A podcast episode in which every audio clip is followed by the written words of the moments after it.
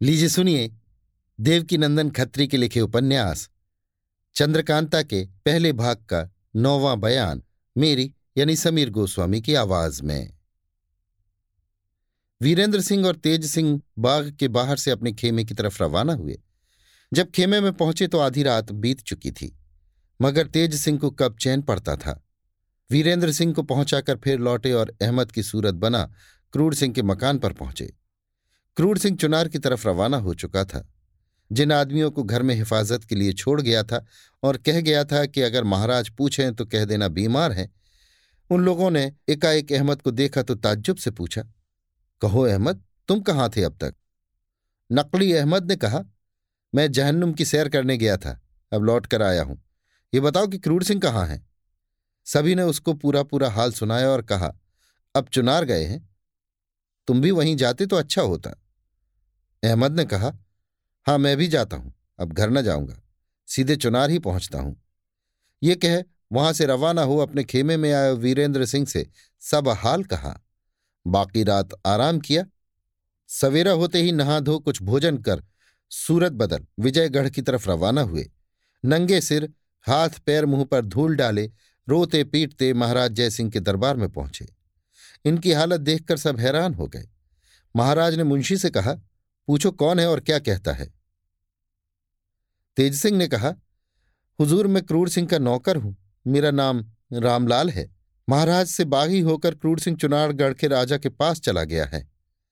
मैंने मना किया कि महाराज का नमक खाकर ऐसा न करना चाहिए, जिस पर मुझको खूब मारा और जो कुछ मेरे पास था, सब छीन लिया। हाय रे, मैं बिल्कुल लुट गया। एक कौड़ी भी नहीं रही। अब मैं क्या खाऊँगा, घर कैसे पहुंचूँगा? लड़के बच्चे तीन बरस की कमाई खोजेंगे। कहेंगे कि, रजवाड़ी की क्या कमाई लाए हो? उनको क्या दूँगा? दोहाई महाराज की, दोहाई। बड़ी मुश्किल से सभी ने उसे चुप कराया। महाराज को बड़ा गुस्सा आया। हुक्म दिया, क्रूर सिंह कहाँ है?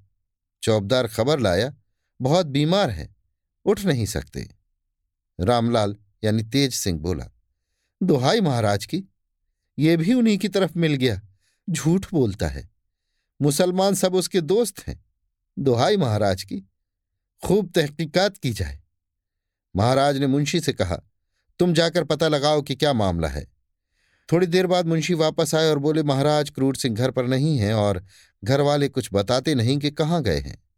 महाराज ने कहा, ज़रूर चुनार गढ़ गया होगा। अच्छा उसके यहाँ के किसी प्यादे को बुलाओ।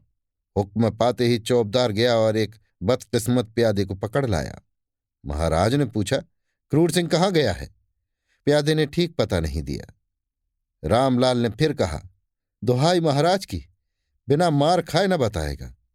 महाराज ने मारने का हुक्म दिया। पिटने के पहले ही उस बदनसीब ने बतला दिया कि चुनार गए हैं। महाराज जयसिंह को क्रूर का हाल सुनकर जितना गुस्सा आया, बयान के बाहर है। हुक्म दिया, पहला, क्रूर सिंह के घर के सब औरत मर्द घंटे भर के अंदर जान बचा के हमारी सरहद के बाहर चले जाएँ। दूसरा, उसका मकान लूट लिया जाए। तीसरा, उसकी दौलत में से जितना रुपया अकेला रामलाल उठा ले जा सके, ले जाए, बाकी सरकारी खजाने में दाखिल किया जाए। चौथा, रामलाल अगर नौकरी कबूल करे तो दी जाए। हुक्म पाते ही सबसे पहले रामलाल क्रूर सिंह के घर पहुँचा। महाराज के मुंशी को जो हुक्म तामील करने गया था, रामलाल ने कहा, पहले मुझको रुपए दे दो कि उठा ले जाऊँ और महाराज को आशीर्वाद करूँ। बस, जल्दी दो, मुझ गरीब को मत सताओ। मुंशी ने कहा, अजब आदमी है, इसको अपनी ही पड़ी है। ठहर जा, जल्दी क्यों करता है? नकली रामलाल ने चिल्लाकर कहना शुरू किया, दोहाई महाराज की, मेरे रुपए मुंशी नहीं देता। कहता हुआ महाराज की तरफ़ चला। मुंशी ने कहा, ले लो, जाते कहाँ हो? भाई पहले इसको दे दो। रामलाल ने कहा, हद तेरे की, मैं चिल्लाता नहीं तो सभी रुपए डकार जाता। इस पर सब हंस पड़े। मुंशी ने दो हज़ार रुपये आगे रखवा दिया और कहा, ले ले जा। रामलाल ने कहा, वाह, कुछ याद है। महाराज ने क्या हुक्म दिया है? इतना तो मेरी जेब में आ जाएगा। मैं उठा के क्या ले जाऊँगा? मुंशी झुंझला उठा।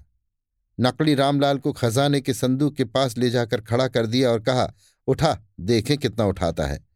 देखते देखते उसने दस हज़ार रुपये उठा लिए। सिर पर बटुए में कमर में, जेब में, यहाँ तक कि मुँह में भी कुछ रुपए भर लिए और रास्ता लिया। सब हंसने लगे और कहने लगे, आदमी नहीं, इसे राक्षस समझना चाहिए। महाराज के हुक्म की तामील हो गई। घर लूट लिया गया। औरत, मर्द सभी ने रोते पीटते चुनार का रास्ता पकड़ा। तेज सिंह रुपया लिए हुए वीरेंद्र सिंह के पास पहुँचे और बोले, आज तो मुनाफा कमा लाए मगर यार, माल शैतान का है। इसमें कुछ आप भी मिला दीजिए जिससे पाक हो जाए। वीरेंद्र सिंह ने कहा, ये तो बताओ कि लाए कहाँ से? उन्होंने सब हाल कहा। वीरेंद्र सिंह ने कहा, जो कुछ मेरे पास यहाँ है, मैंने सब दिया। तेज सिंह ने कहा, मगर शर्त यह है कि उससे कम ना हो, क्योंकि आपका रुतबा उससे कहीं ज़्यादा है। वीरेंद्र सिंह ने कहा तो इस वक्त कहाँ से लाएँ? तेज सिंह ने जवाब दिया, तमस्सुक लिख दो। कुमार हंस पड़े और उंगली से हीरे की अंगूठी उतार कर दे दी। तेज सिंह ने खुश होकर ले ली और कहा, परमेश्वर आपकी मुराद पूरी करे। अब हम लोगों को भी यहाँ से अपने घर चले चलना चाहिए, क्योंकि अब मैं चुनार जाऊँगा। देखूँ शैतान का बच्चा वहाँ क्या बंदोबस्त कर रहा है। अभी आप सुन रहे थे देवकी नंदन खत्री के लिखे उपन्यास, चंद्रकांता के पहले भाग का नौवां बयान, मेरी यानी समीर गोस्वामी की आवाज़ में।